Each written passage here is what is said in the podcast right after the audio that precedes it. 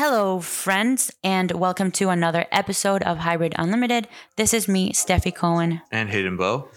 and today we discuss one of the most controversial topics in the powerlifting industry as of right now. Thank you to Jonnie Candito to bringing this up to light.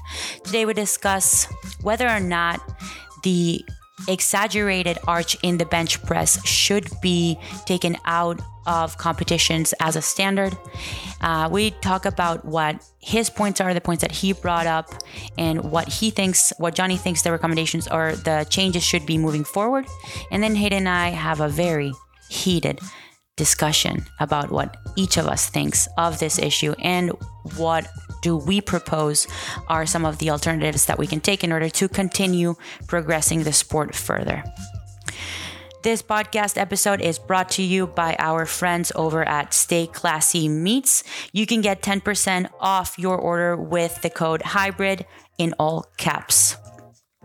Stay Classy Meats is an athlete focused company. They know what's up. They know we require the best quality protein.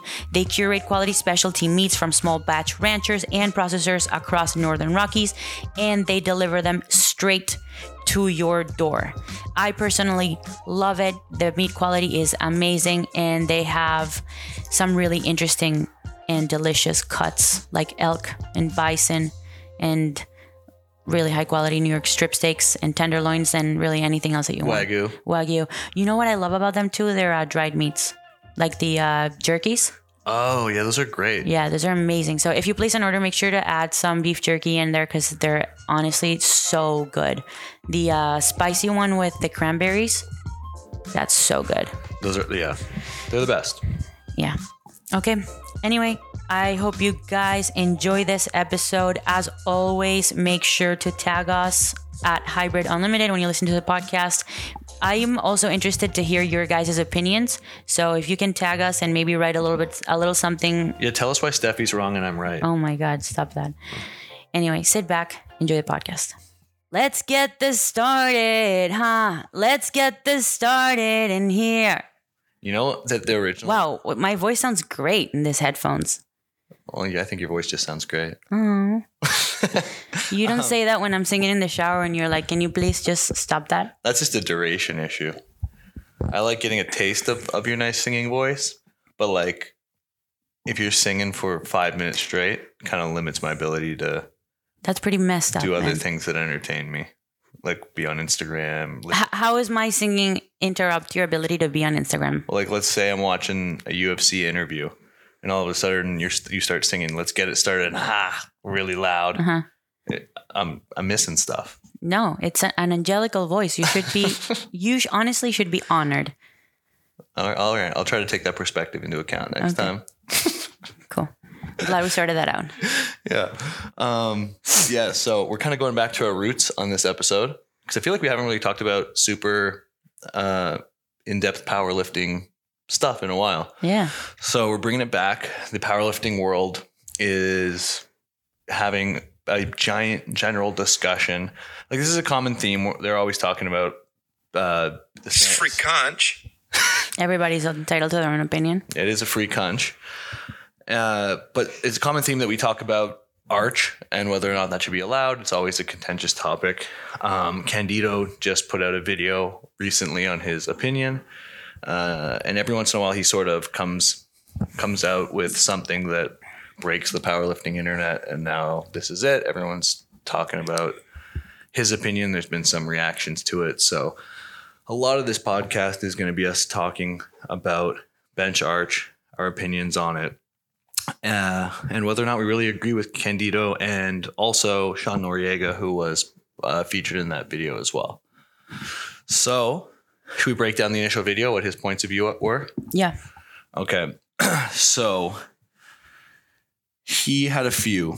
The first one was if you go to the IPF website, it says uh, this one. This I actually agree with.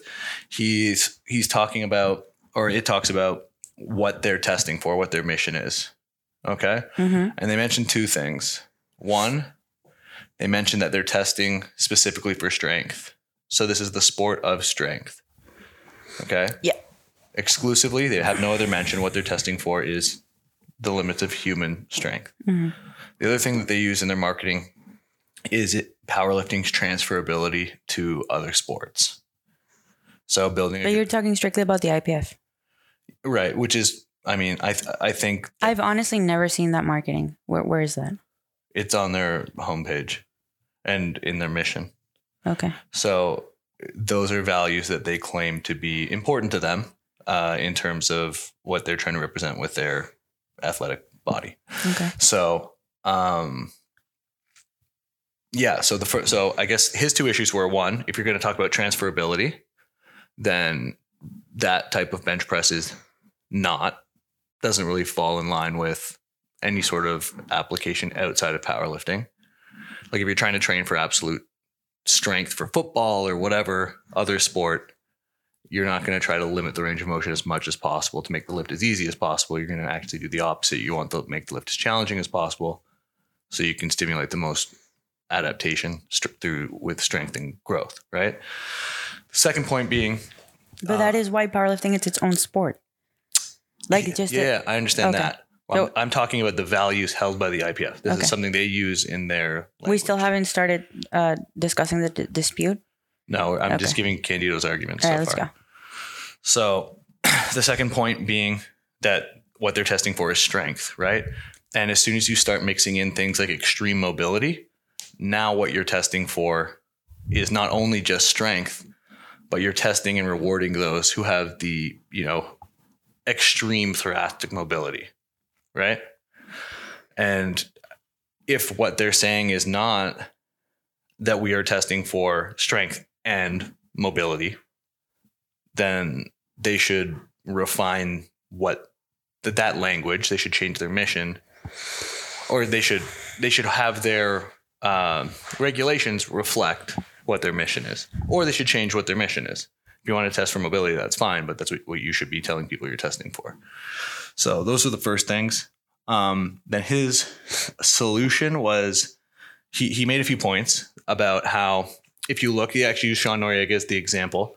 And if you look at his arch and and then manipulate with different types of grip, it shows that actually the way that he grips the bar is what makes the biggest difference in his range of motion, not necessarily the arch. And they also compared uh, an Asian lifter, uh, I can't remember exactly what country they're from, to Russel Orhii, Mhm. compared that they had very similar arches, but Russel's bench would be considered more a bench of true like brute strength because of his range of motion, because of the way he's gripping the bar, versus the other guy, where it really looks like it's an exaggerated uh, range of motion because of, or uh, sorry, a limited range of motion because his grip is different. And they're saying those things are excess internal rotation of the shoulders and excess wrist extension. and excess ri- wrist extension. Mhm. So his solution was to limit grip width by weight class. So if you're in the 74 kilo weight class, then maybe you can only have your uh, pinkies on the the rings of the bar. Okay, and it changes per weight class.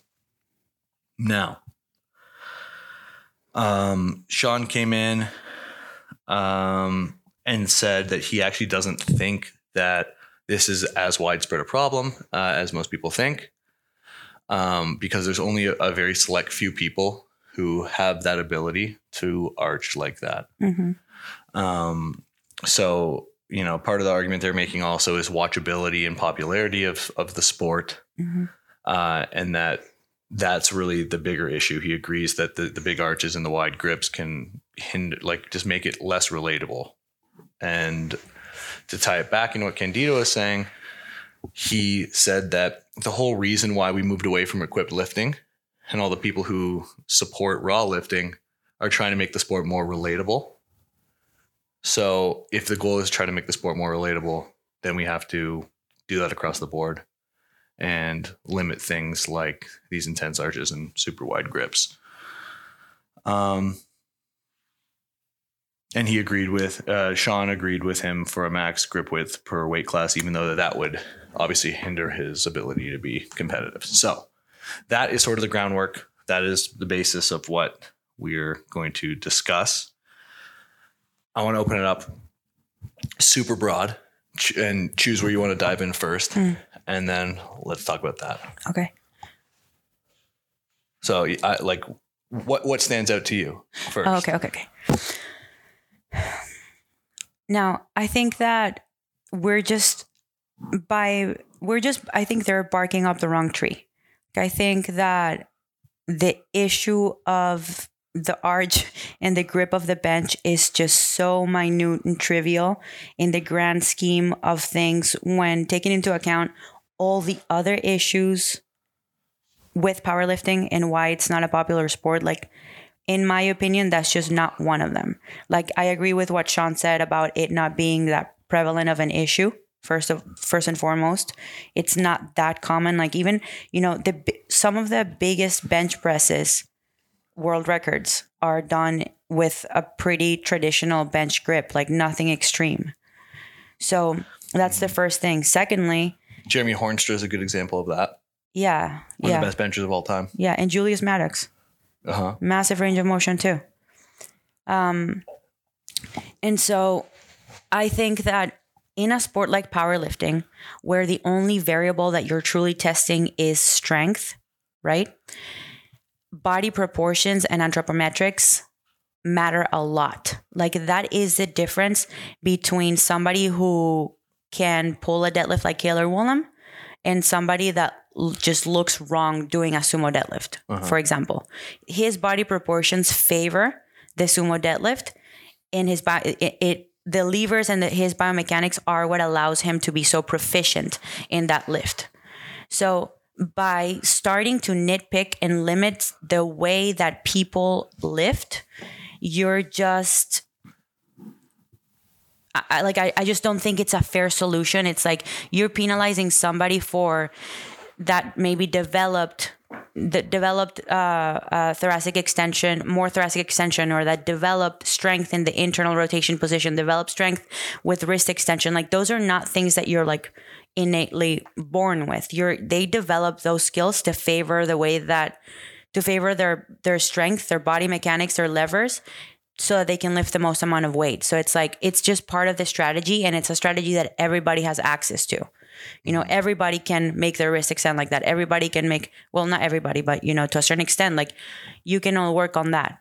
And it's just one part of the tactics and strategy of the sport that you need to be using in order to get the most out of your body proportions.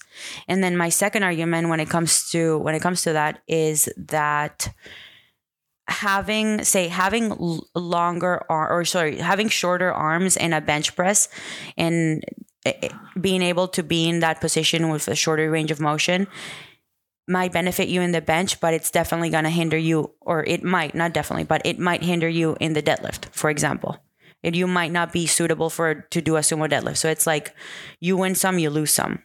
The, your body proportions are going to favor one lift and likely um, hinder you in another Right. so I mean, if you if you're gonna get that nitpicky and we're gonna start, you know, changing, trying to control the way that people lift, like that to me is just completely unrealistic because the way people lift and move is part of what makes somebody Okay. good, Yeah. Okay. So th- there's a few things that I want to. and you should be able to capitalize on on your on your levers and body mechanics. It shouldn't be Sure. something that you that is taken from you. Sure. Now, I think the one thing that bothers me about this, well, first I want to ask you, you see two guys benching the same weight, and one guy has a humongous arch, and the other guy's benching like a bro. What's more impressive to you? They're both equally as impressive to me. Really, to me, Yeah. not at all. If I if I see, Yo, a- have you ever tried to bench with that arch? oh, I I appreciate that it is uh, a skill that that is difficult, that requires time and attention, and that those guys are doing something that I'm not capable of, and that makes me angry. Yeah, you hate him because you ain't him. No, yeah, I mean, it- Haters look, gonna hate. If I could do it, Ain'ters gonna ain't. if I could do it under the given set of rules right now, I would do it Right. because it's within the rules. But Okay. I guess this argument is should it that be within the rules? Because now again, if if powerlifting is specifically the sport of testing strength, now you're mixing in this other variable of who can who can manipulate their body. That's not true. It's not like they're getting extra points for being able to manipulate their body. Well, they are because they're. Cause But everybody is in every lift. You're manipulating your body in a way that favors your proportions to lift the most amount of weight because that is the goal. It's like you're gonna start arguing with weightlifters because they do a clean and then they open up their their their grip really wide. You No, know, because- like they have to well, do that. they're not limited in in well in, in bench they're not either. But here's the thing with the arch and, and grip width thing is it has nothing to do with body proportions. Okay, you're taking a guy who may have a disadvantage a, a disadvantage. You're comparing someone with short arms who may have a disadvantage in deadlift, but a an advantage in bench. But okay, here's this guy with extreme mobility who's getting the advantage already in deadlift, who now gets this advantage in bench press when it's not a true display of strength. It's just display of being able to But it, it is a true display of strength in that position. Like they, they weren't born with strength in that position. They developed it the same way you're developing strength in your positions that you use. Yeah, but I I just don't agree that that's strength because like okay, if somebody else could get into that position, then they would still have the strength in that position. It's not like you don't develop strength No. in that position by doing a full range of motion bench press. Those that position is not comfortable for a lot of people. That's why not a lot of people do it.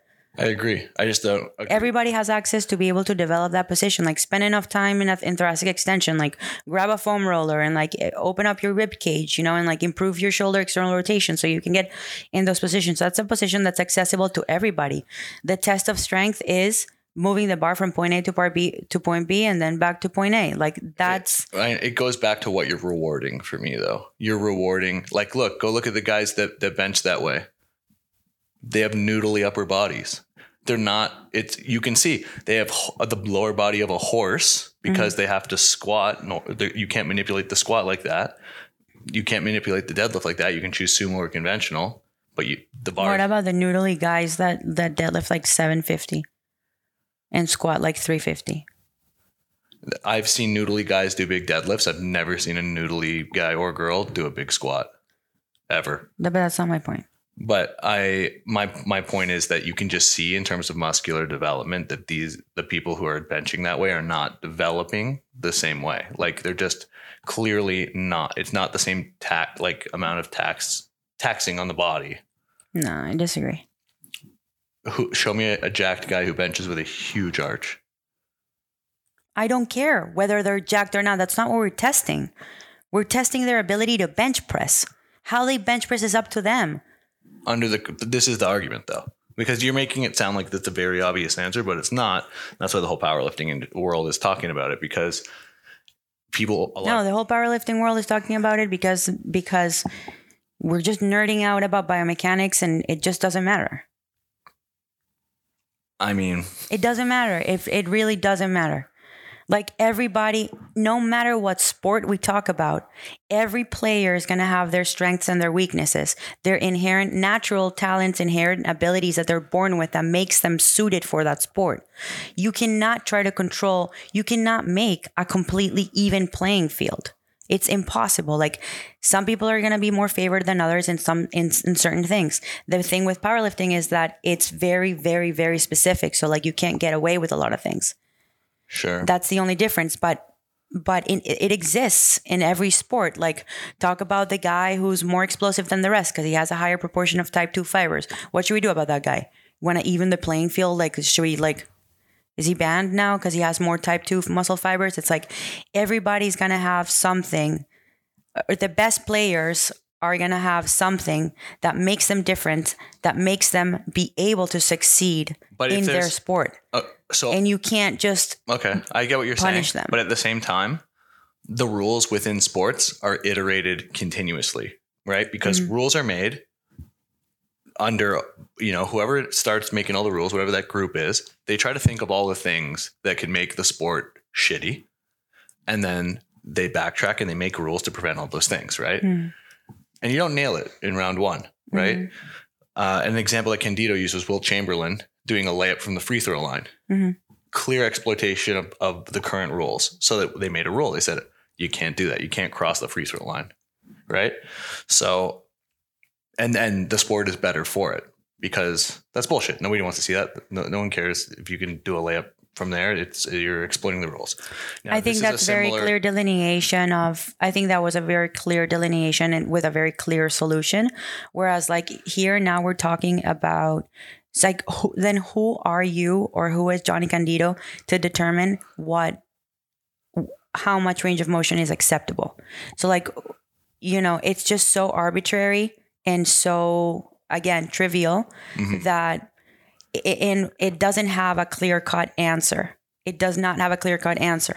And if we just wanted, if we focus for one second on how can we actually make powerlifting better, th- that's not a way. This is so far down the list of So what- far down of what's holding powerlifting back Mhm. that it's nowhere near time to even address that.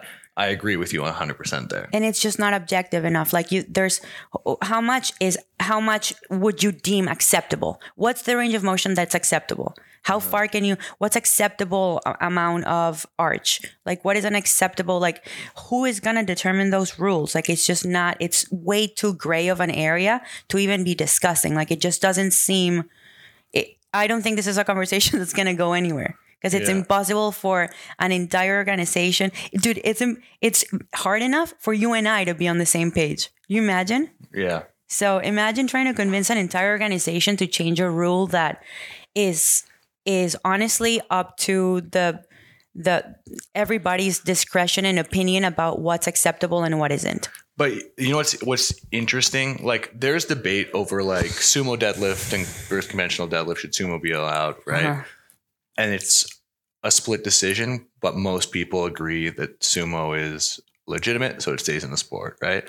When you talk about huge arches and stuff, 90 I, I'm not, this is a completely made up stat, but I was going to say 99%, but the vast majority of people, you talk to a powerlifter, hey, what do you think about like huge arch? They'll be like, oh, fuck, you know, like looks really shitty, don't like it, but I mean, they're technically not breaking any rules, right? But nobody likes it.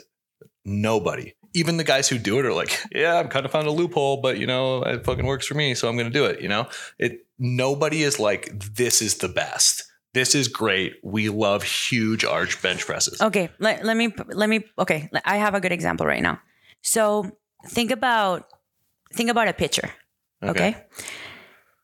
This pitcher in order to to be able to throw a 150 mile per hour ball I or I whatever. think that's impossible. yeah, okay, whatever. 100 miles. 100 miles. 100 miles per hour. Yeah. Okay. I just wanted to like make sure I'm making the, the right point, right? Yeah. Like I wanted to make sure it was actually fast. Yeah. Um, person throwing a 100 mile per hour ball. In order for them to do that, they need to have an absurd amount of thoracic rotation. They need to be able to rotate enough to bring their arm all the way behind their head. Their arm needs to externally rotate. Not like to 90 degrees. It needs to externally rotate to 180 degrees. Like it needs to go all the way uh-huh. to the back of their body. And then they also need to have the right proportions. Like there needs to be a big enough lever arm of the forearm in order for them to be able to chuck the ball, you know, at that speed. Right. So do you imagine if they started measuring baseball players' arm length and baseball players' range of motion to try to even out the playing field of a pitcher so that everyone pitches has the same limitations to pitch? Uh, I don't think that's a good example, and I'll tell you why. So, what they're testing. Caesar, I'm glad you're here. This is going to end up on a fight. So, what they're testing for in that sport is the the pitcher's ability to throw something that that guy can't, the, the batter can't hit, and then what they're testing on the other end is can the batter hit A ball that's that's being fast. thrown Okay. at him, right? Right. They don't care about strength of somebody's arm and if they're exploiting that. Like they, they're what they're testing is is the ball hit or not. Whereas what they're testing for in powerlifting is supposed Yeah, to be Yeah, but strength. whether they can hit the ball or not is dependent on how fast and accurate the ball is coming at them. And how fast and accurate the ball comes at them is dependent on the pitcher's ability to get in certain positions to manipulate the ball, their body in a way that throws the ball at that speed, at that precision. So let me, uh, let me give you an example that I think is better. Let's say that You just uh, cannot control all the variables in a sport, period. well, let's say that It's like un- and a, it's unnecessary. a baseball a pitcher starts doing a 20 foot run up to the mound, right? So he's he's running Mm-hmm. to the mound and then throws a fastball. And this adds 20 miles per hour to the his fastball and nobody can hit it. and it's ruining the sport. MLB would step in and say, okay, you have to be on the mound to throw a pitch.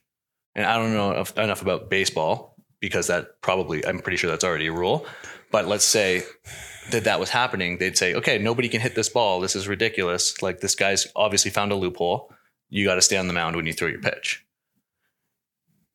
And that's because it makes the sport more enjoyable and it eliminates this sort of loophole of skill of of avoiding skill to Just gain an advantage. I see how that could be a problem in baseball. That's a good point that you made about like it being it ruining the sport. Like I'm just imagining watching a baseball game and like just nobody being able to Nobody hit the ball. hits a ball. That's the only thing we're there for. That'd be pretty. that would be pretty bad. But at the same time, there's no real like negative consequences to somebody having a better arch than somebody else. Like I don't think it's ruining the sport at all. If anything, I think it generates controversy.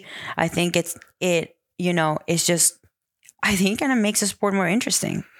I- you know, It give it there. It does give something to talk about, but I think that what pe- what people what people don't like about it is that you're not rewarding the strongest person. You're rewarding the like, for example, if uh, that applies to everything man it's like some people have in like really good proportions for the snatch for example. Like they're able to have like their hips all the way down to the ground because their their femurs are long enough and they have enough external rotation and they have enough stability there to hold the snatch in that position right?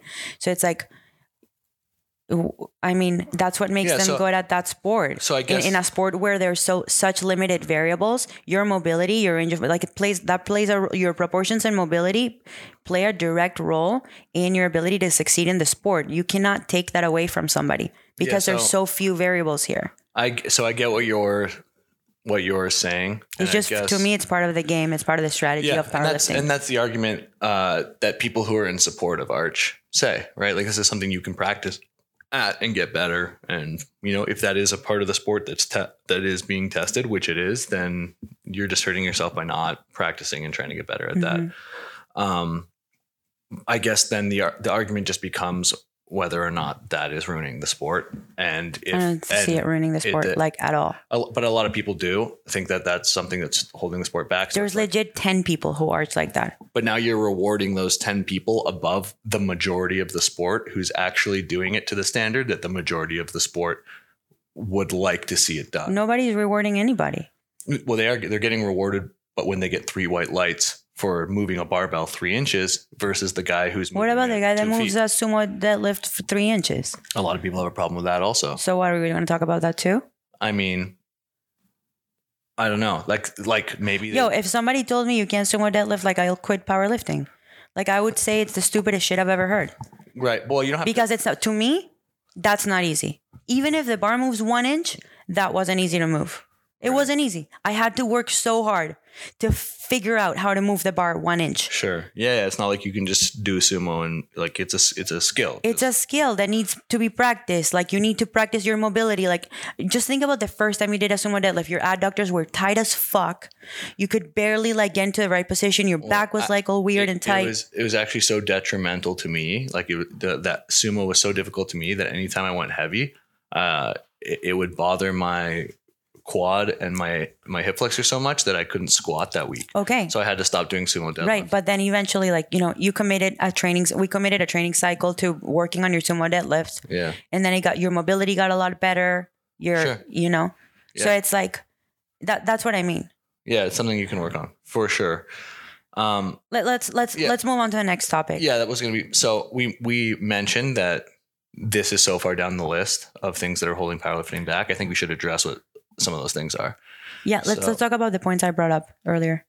Uh, the, with regard to that, Yeah, Yeah. So, I mean, uh, professionalism is a huge one, right? Like, if you look at any sport that's popular, it's popular because of the personalities in that sport and people and, and Gen Pop wanting to be like the person in that sport, right? Like, I see sports and entertainment in general, like movies and stuff. The reason why an action movie is successful is because when you're watching Denzel do something on screen, mm-hmm. you're Denzel in your head, right? Yeah.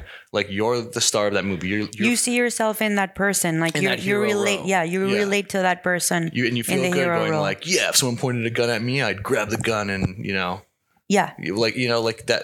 That's the role that people are being are, are being put in when they watch those movies, and I think it's the same with sports, right?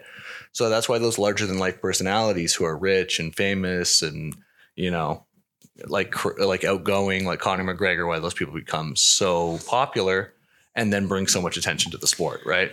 But that has to do. hold on, hold on, because you're getting into this the second talk, the Well, second but this point. has to tie into with prof- professionalism in a sense, right? No, no. Professionalism is something different. Like I'm not even I'm not even talking about the athletes at this point. I'm talking about the entire powerlifting industry as a whole uh-huh. behaving in a professional manner. Like, you know, it's not acceptable. It's it's not acceptable to show up to a meet as a coach, for example, wearing flip flops and shorts and a tank top that exposes your nipples as a guy. You know, like that's not acceptable. Yeah. It's not acceptable to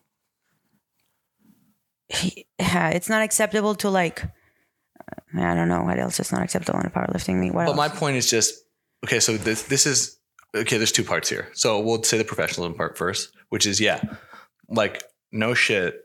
People are not amped to watch a powerlifting meet via professionalism because it it doesn't look like a professional event, Mhm. you know, and people most- don't behave in a professional way either. right? People Yeah. most well and yeah. I mean, I, We're generalizing. There's obviously meets that are very well run, that are very professional, but and there are coaches that behave very professionally. yeah, I'm not saying that that doesn't well. exist. I'm just saying general. generally, generally into a- speaking, walk into a random powerlifting meet that that isn't the highest possible level meet, Mhm. and people are dressed the way that you explained. Mhm. They're talking about PEDs. They're Right. doing like just they're Right. they're just yeah they're not behaving in a professional manner. yeah.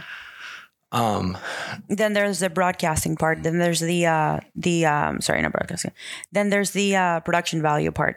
right. So, you know, like we gotta make the meets look good, like really good, especially the meets that are that are important, that are big. Right. We have to make them look good.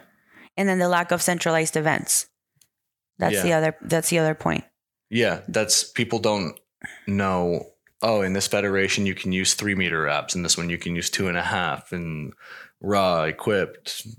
No, I'm saying I'm talking about know. lack of centralized events in, in terms of like getting the best lifters, getting all the best lifters together. There's a million, At, million different federations with a million Yeah. different rules, Yeah. and people go in the federation that that where those rules Yeah. are an advantage for them. and man, we have full control over that as like individuals. If we can all get together, like the, the biggest names in the sport, if we can all get together and agree to go to specific meets always, but here's the thing: so nobody's going to do that. So the way that you have to incentivize that is money. is money. Right. But everything ties together. It's like we got to start behaving professionally. Mm-hmm. We got to start putting up events that are of high caliber. We have to start agreeing to show up to the same events and we have to reward not only the lifters but judges that go. Like people need to be paid for their time. hmm You know, we we, we have to start behaving collectively in a more professional way and and organizing ourselves better together. Uh-huh. So I mean, there's there were all when I was planning the Kratos, which was the event that I wanted to make kind of that centralized uh, comp- strength comp- event competition, not only for powerlifting but for weightlifters and for strongmen. Um, when I was doing that, I spoke to well, even just like trying to find a date for the competition was challenging because there were so many other uh, people planning quote unquote big meets that in their head are big. Like they think that a ten thousand dollar cash prize is a lot, hmm you know. So what that's doing is further dividing the sport. You know, so when I was when I was trying to figure out, I, I actually got on the phone with several of these people who were planning competitions, and I was like, "Look, let's do it together." You know, mm-hmm. whatever whatever ho- however much you were planning on investing on that meet, give it to me. Like let's let's let me let me handle the event but let's all work together towards putting this event together instead of like offer you know all these like small little offers for lifters that that are like dividing people into competing at different times of the year, peaking at different times of the year, and not showing up together at competitions. That, To me- that's one big advantage that of the IPF is it's very scheduled, right? Like Yeah. if you're a Canadian lifter in the CPU, sorry, in the CPU, you have provincials. Provincials qualifies you for nationals. Nationals qualifies you for international events. You Yeah. know, so it's like they have a clear season on and off season, whereas powerlifting, it's just like, oh, there's a meet around the corner from me, and I want to break a world record, and I'm close, so I'm going to go there Yeah. and who they don't care if it's the worst standard meet or like what the what the deal is, and that takes away from the sport. Right. And it's tricky because But man, as a high level competitor, like if you're at the top of your, if you're at the top of the game, you should not be showing up to those meets. agreed. Like it, out of respect for your competitors. Like when I, you know, when I choose a competition, I I want to show up to the ones that are held to the highest standards, and I want to show up in front of my competition, face to face. Like mm-hmm. really out of respect. Like if I'm gonna go try to work, break the world record Wilks or a world record squat or deadlift or whatever it is, I wanted to Yeah, you're not going to go do it in some bum fed when nobody else is competing, Right. Where, you, No. where they can't defend their title, Right. Yeah. So as far as like untested powerlifting goes, there has to be like I hope everybody listens to this podcast genuinely, uh, and and and that you guys see the importance of doing so. Like you guys gotta sh- all show up to the same competitions, no matter what. Mhm. Like stop showing up, s- stop going to like random small meets, man. Like let's just pick two or three meets in a year that we all show up to. Always, no matter what. Okay, I want to take a second here just to give another shout out to our sponsor, Stay Classy Meats. These guys, we've been using them for quite some time now, actually, long before they were uh, a sponsor on the show. And they make some of the best stuff that I have ever had. And unlike a lot of meat companies that keep it pretty basic, you can have freaking Wagyu burgers, tomahawk steaks. You can think of it, they have it, and that can arrive straight to your door uh, stay classy. Sources from ranchers who are for the animals which means they allow the animals to graze in a stress-free environment. And if you know anything about hunting or uh, e- eating meat in general that is super important to the quality and the taste of the meat. Stay classy is also committed to keeping their meat hormone and antibiotic free. So when you get this meat you know you're just getting meat. You know exactly what's in it they cater to athletes who require the best quality products to put in their body. Nutrition is the base of our existence.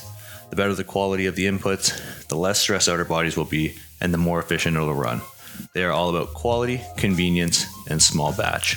So definitely check these guys out. Like I said, they make the best stuff. Code hybrid in all caps will get you guys 10% off. So try some bougie burgers, try some other awesome meat, and uh, enjoy. Enjoy a little discount on us. All right, now let's get back to the episode. Thank you guys for listening. Yeah, it's tough because meets are a lot of work for individuals, and because the backing, the money isn't in the, well, the money at least isn't being offered up by the federations.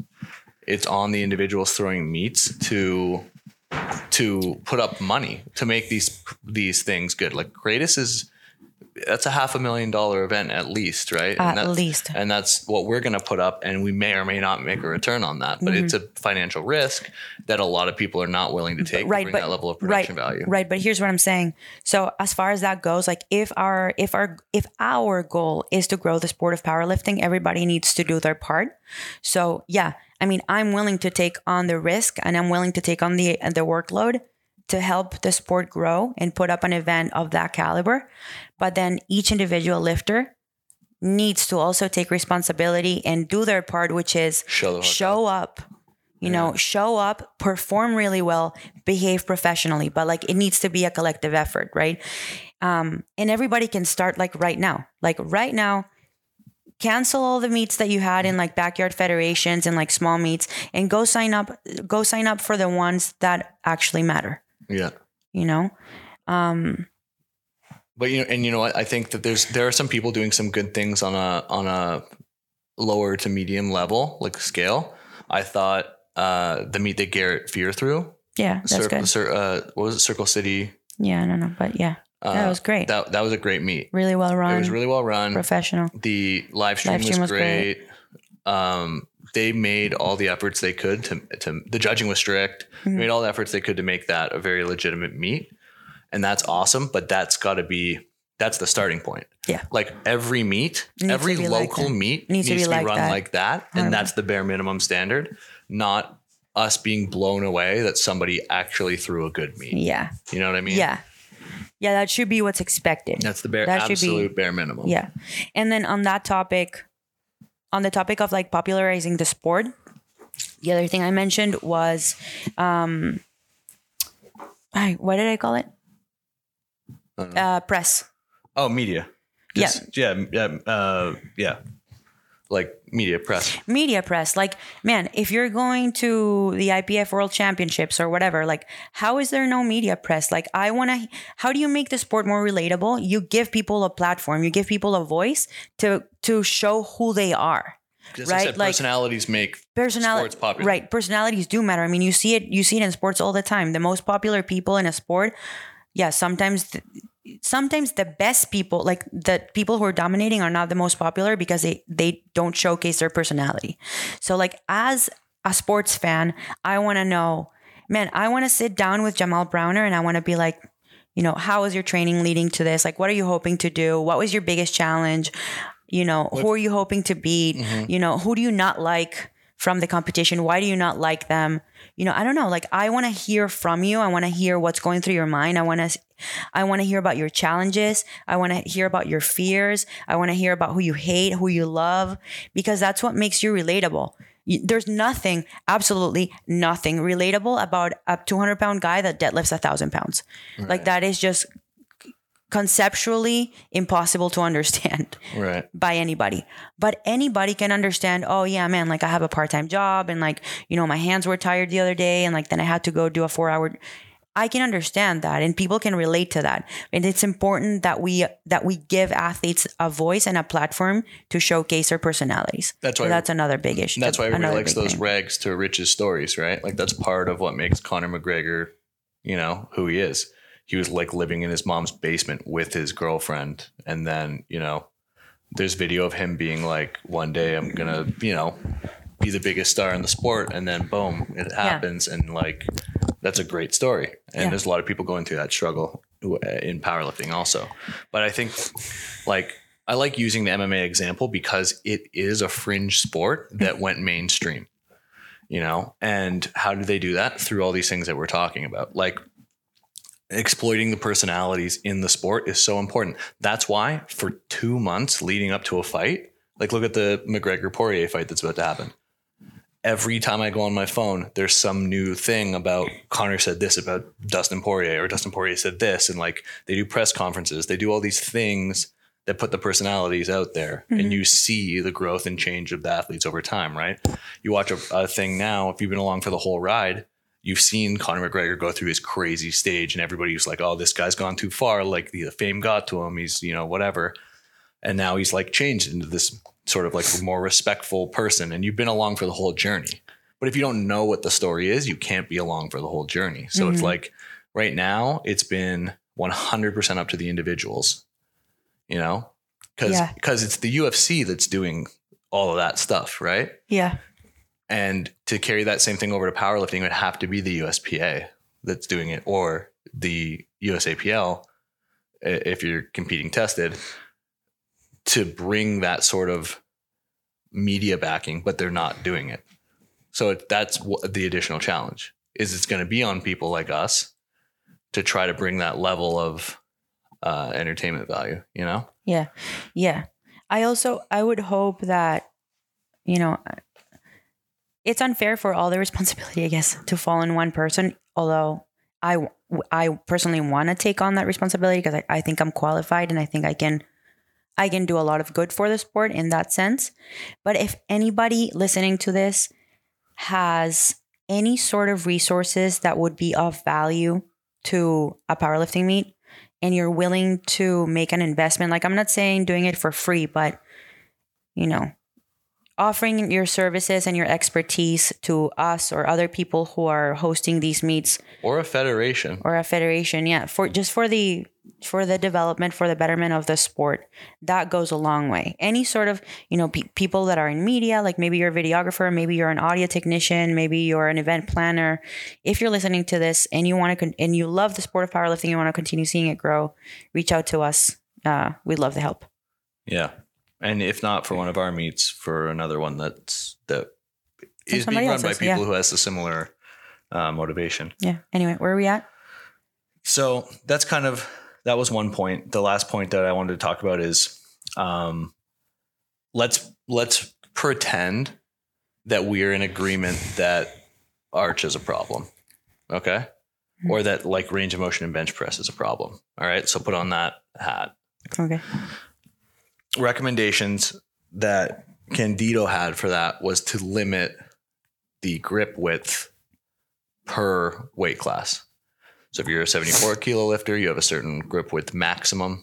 83 kilo lifter, certain grip width maximum, and so on and so on. Right, gets bigger the heavier your your weight is. hmm So let's discuss some of the limitations of that recommendation. okay you made some good points so why don't you start Sure, bodies come in all shapes and sizes. hmm you can have two people who are in the 74 kilo weight class, one with stubby little arms, one with super long arms. That maximum grip width is really going to impact the person with super long arms. So you're putting this guy at a further disadvantage. Whereas, where I think, I, I think grip width is the last thing that people should mess with yeah look arch i i can i don't know what the solution to arch is necessarily because there's always going to be a gray area unless you're measuring people's arch with a ruler every time they go man i But think hold on, i hold on. Uh, uh. but grip width clear like a grip width limit per weight class clearly disadvantages certain body types and that makes the sport even less relatable because now you're just going to reward everyone who already has an advantage in bench press by having stubby arms Mhm. by allowing them to reach a mat a max width grip that might be proportionally ridiculous. And then this tall guy has to do like what's considered what's going to be like a narrow bench for him. So i think that's a huge limitation. You what were you going to say? Yeah, no, I was gonna say, yep, I absolutely agree with that. And yeah, it's it's just you can't really limit somebody's somebody's uh bar width or grip based on your body weight. Mhm. Like those two just are not proportional to each other. You know what I mean? you would have to do it if you were going to do some sort of grip width limitation this would be extremely difficult to do That's what I mean. but it would only make sense to do it based off a proportion of your wingspan Dude, you So you imagine to- doing that? You imagine doing that, measuring at the, at the uh, weigh-ins or whatever? and well then the other You're gonna have to get you- like all mathematician and shit. uh, we can barely figure out what the person's rack height is. yeah yeah how many times does that get messed up in a meet Exactly. but but let's say that you How many could, times do they put the wrong weight on the bar? Do you imagine? if you could get Dude. somebody's wingspan and then find the correct proportion, right? Like it's it's a factor of of how long your wingspan is, your arm span.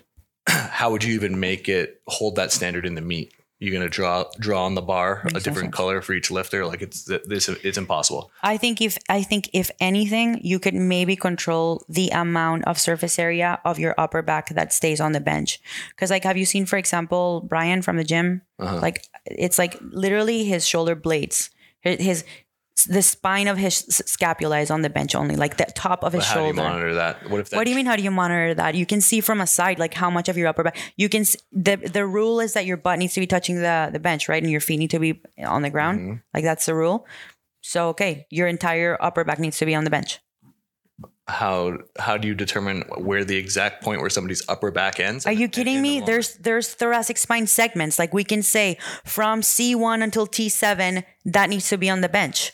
And it's it's an it's a range. You can see how much of each back each person has. You just gotta make sure that it's on the bench. Same thing as your butt. that's an impossible standard to uphold. That's not true. that's completely impossible. What are you talking about? and that How is that impossible? because look It's like 100% objective. how, we can barely make correct depth calls and you want people by vertebrae to uh, judges to analyze by vertebrae Bro, you, bro, your upper back needs to be on the bench. I know The upper back needs to be on the bench. it's too it's too much gray area. It's the same problem that we're having. No, I disagree. I, I would love anyone. Dude, you listening just fucking love disagreeing No, with me. It's I- unbelievable. I would love anyone listening, please, if when you screenshot this episode, um, make sure that you say your point on this topic because I'm really curious. or you people can think. say your shoulder blades need to be in complete contact with the bench. The entire shoulder blade area. and then what? Like, there's movement, right? Like that's why the Yeah, it needs to touch the bench at all Hold on, points. hold on. That's why in in bench press, there's no ar- argument for how much of your butt needs to be on the bench because it's impossible to to make that evaluation of how much butt is supposed to be on the bench. It's just if your butt stays on the bench, even a millimeter of your butt, as long as your butt is touching the bench still, that counts, and it's that way for a reason, right? It goes back to why CrossFit standards are the way that they are. You have to make them as simple as possible to enforce. So you say the bottom of your shoulder blade needs to be touching the bench. Like the bottom of your upper back needs to be touching the bench at all times. That's what I'm trying to say. I get what you're trying to say, but like You can't just be on the top of your shoulders. That was so annoying. Sorry. You can't just be on the top of your shoulders when you're benching. Yeah, I just don't think that you're going to have people being able to accurately determine how, where, like, people don't know that stuff. Upper back, You mid back, low them. back. It, it's not. It's the same thing as hip crease, the top of the knee. and we already have problems with this. Yeah, with and we that, already have problems with that. So that I'm saying, okay, I'm saying this is not a problem. So I'm right now I'm entertaining Candito's point Yeah, yeah. that how are we gonna fix it? If we're gonna fix it somehow, you can't limit people's arm based on their weight. That's not a solution. I agree with that. I, if anything, you can try to have people adhere to the same standard of how of having your upper back completely on the bench. Like that's at all times. That's the easiest way to do it. yeah, I just don't think that you're going to be able to accurately determine what, what that is. Agree to disagree. Yeah, we're gonna have to agree to disagree on that one. I'd love to hear other people's thoughts though, because if you think that um, a random USA USPA judge is going to be able to determine the correct amount of vertebrae that are on the bench by looking at you from the side, I think you're friggin' dreaming. Um, but I did see some recommendations that are that could work, and it's not by limiting the position that somebody gets in, but limiting how you allow people to get into those positions. Okay, you know, okay, you know why that's not actually a good argument? Why? Because people will adapt to that as well. So yeah, they've been doing it a certain way for X, Y, Z how many years? They've get in that position through putting their feet on the bench, holding on to the rack, you know, contorting themselves. So you can say, all right, none of that. You know, you're not going to be able to do that anymore. And then what, what do you think is going to happen? People are going to find another way to get into the same position. I promise you that. I don't think so because I think there's It's not physical impo- physically impossible to There's- get in that position. there's a point at which active at like active movement is limited. You can only actively using your your muscle and your own body get into a certain range of motion, right? That's why limiting these these things that I'll mention in a second keep you within a natural range instead of being able to force your body into a range you couldn't otherwise get into. So some of the re- recommendations I saw here this is by Pete Spence. I just saw this was a repost on King of the Lifts, but he made I thought some good points. To limit if you want to limit arch, which I actually think is the problem because they showed in the in um e- even though grip width is is maybe makes a, a bigger difference.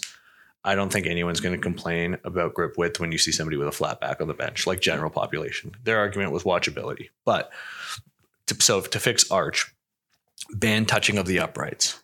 That's you see a ton of people.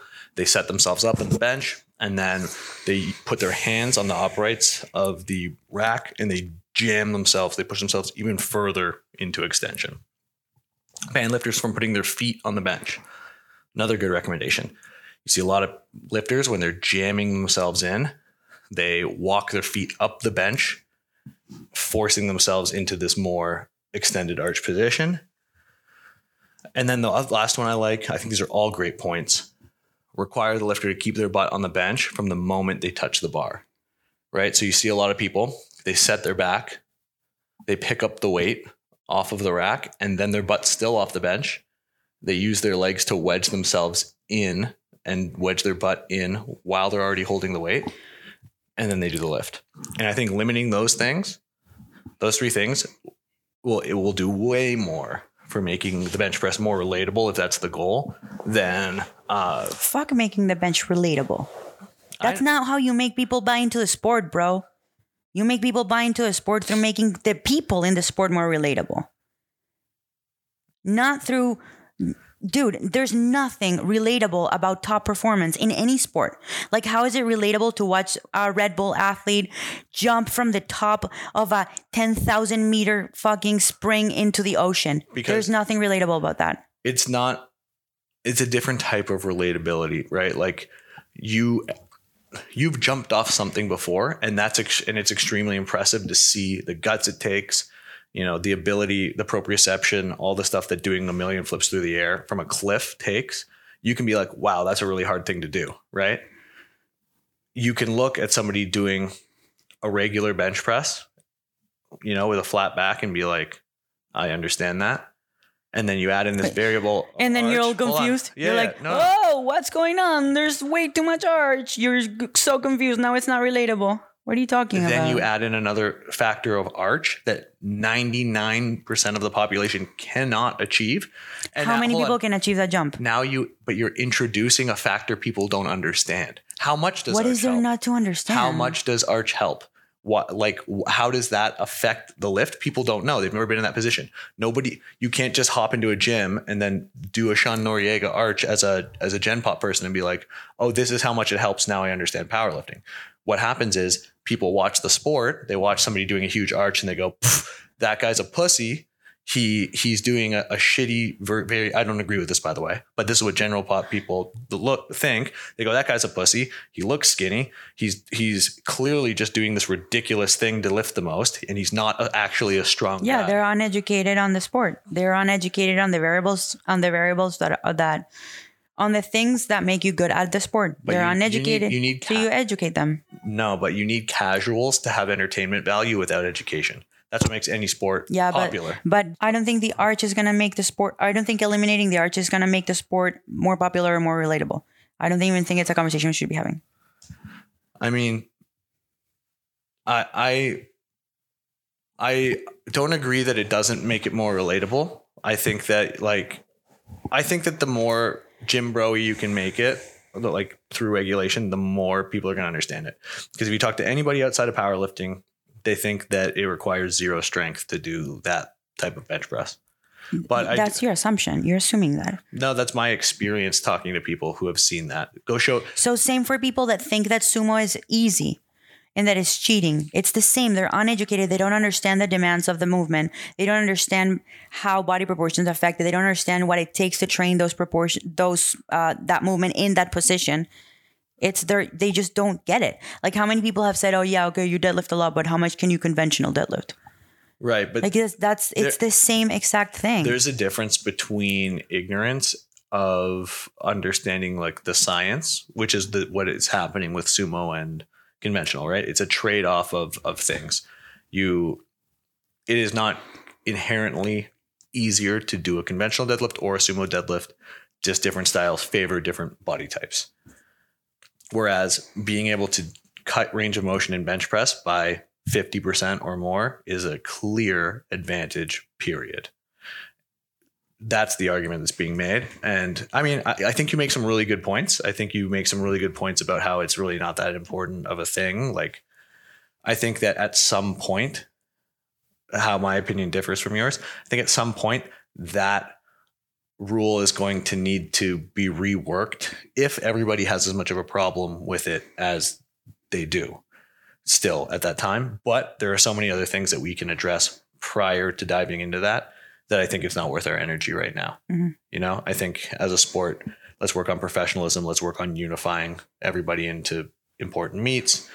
Let's, you know, let's clean up the image of the sport and make it and make these per- and use the personalities that are in the sport because there are some. You know, there are some really interesting, crazy people out there. People that people love. People that people love to hate.